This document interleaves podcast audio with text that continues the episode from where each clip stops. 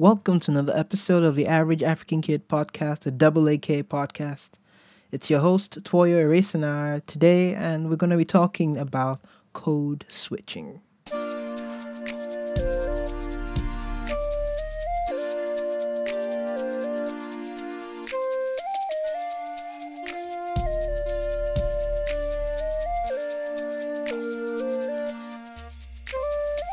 What do you think about when you hear code switching? How does that sound? Does that sound like a sci-fi movie, or does it sound like you're you're programming the next the next big thing, the next Facebook, or you're making the website that handles all life problems? What does code switching mean to you? Well, have you thought about it? Let me give you another few seconds of awkward silence to think. Okay, have you thought about it now? Okay, so code switching, in essence, is basically teaching yourself how to communicate with different people at different times, in different places, in different scenarios. Okay, let's break it down into real world situations. You're walking down the street and all of a sudden you see someone selling banana on the road. Madam, how, how much your banana be now? I beg, I want you give me banana for two thousand naira now. Now plenty banana I want, not be small one. No. Ah, I guess feed everybody for my family. They want each chop banana for today. How much you go sell them now? Madam, give me everything, Joe. I go take a one five your your tray. Ah, okay. Madam, now you understand the matter now. Okay. Thank you. You buy your bananas and you walk on. Not up to three minutes later, you're at your office and you get a call from your boss.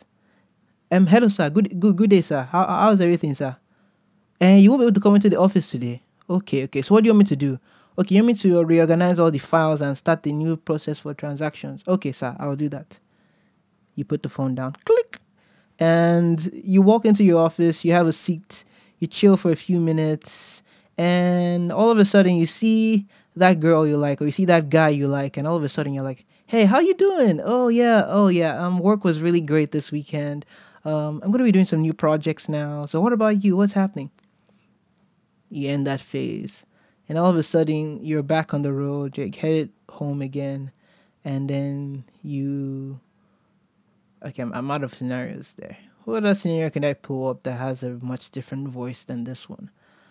Uh, boy, boy, boy. Yes, you come back home and you record your podcast episode, and you're more like, a chill, cool radio host or broadcaster, and like, welcome to Cool Vibes. Yeah. So I think you might get what I'm talking about now. So code switching is basically the way we change the way we communicate with different people. It might be a change of language. You might translate to Igbo when you're speaking with some traders in Igbo market.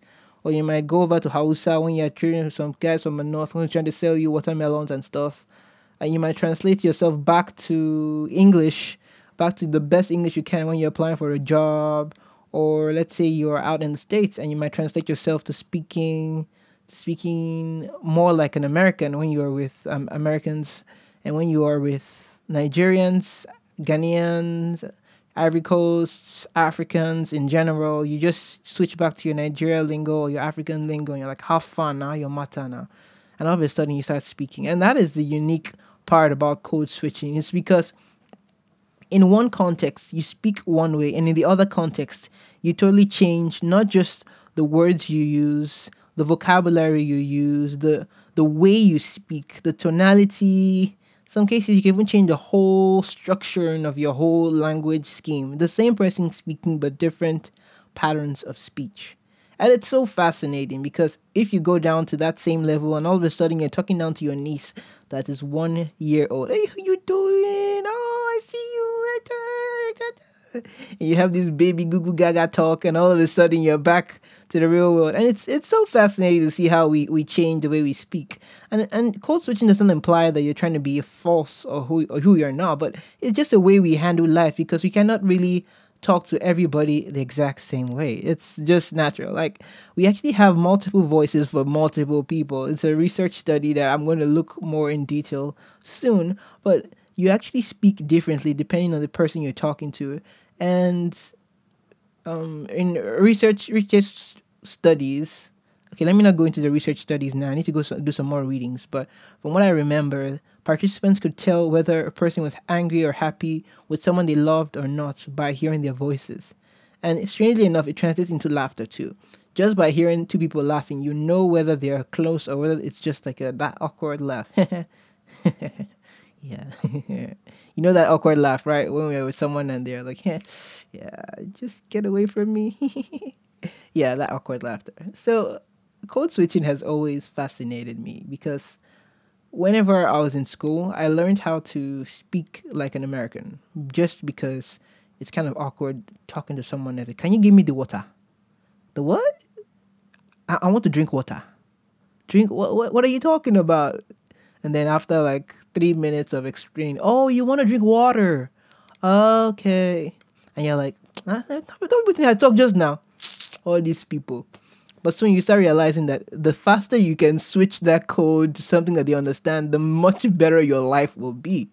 Because all of a sudden you are no longer that kid in the room that is struggling with an accent, but you're the kid who can communicate his ideas effectively, but you have a tinge of an accent.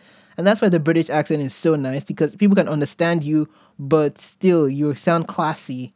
I was like, oh, jolly good fella. Yeah, I'm, I'm from Britain and I, I do things a bit differently on this podcast because of the way I'm from. Okay, that's not the best British I've done, or let's say you have an Hispanic accent. Okay, let me not even try that. Another episode, I'll try some accents. Not this one. I don't want to mess this one up that badly. So let's let's keep going here. Let's keep going. So the idea behind code switching is really simple. You need to communicate with people differently in order to get the best out of them. And what do you think about code switching?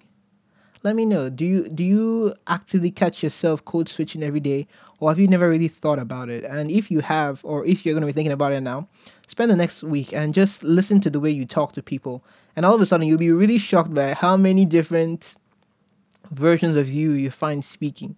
It might be one version of you playing all the way around everyone you speak to. hey, kudos to you if that's your case, but the odds are that you speak to different people in different ways in different different circumstances. Now, if you are bilingual, trilingual, quadrilingual, multiple linguals, then that also um, applies to how you speak your own language. Like in the morning, you can say Ruo, that's good morning. Then you're talking to an elders, or Mingo, that's verbal. Um, or Area Le, Area Son. Um, I'm trying to figure as many things I can from different languages, or um, au revoir if you're going to go to French. Bonsoir, French. Yeah. I actually learned a bit of Spanish, but I've forgotten all the Spanish I learned. Ha. That's ironic, right? Right when I'm about to, show off that Spanish, it doesn't exist anymore in my brain. Buenos muchos dias. yeah, I think that, that that's it. Buenos muchos dias. That's God bless you. Yeah, buenos muchos dias. I think I'm right. Don't shoot the messenger here. So we're gonna end end on this note. Code switching. The beauty about code switching is that it empowers you to be in multiple rooms and still hold your ground. I have learned how to switch over to like young people just a and especially when talking to musicians, like the way you talk to musicians is externally different from the way you talk to in like a business meeting. Like musicians all of a sudden that you guys are adjusting. you guys start talking about modes. Well, and this was actually the funniest moments ever. One of my friends, she came over to the house after all this happened, and her and her mom came to visit us, my brother, my mom, and I.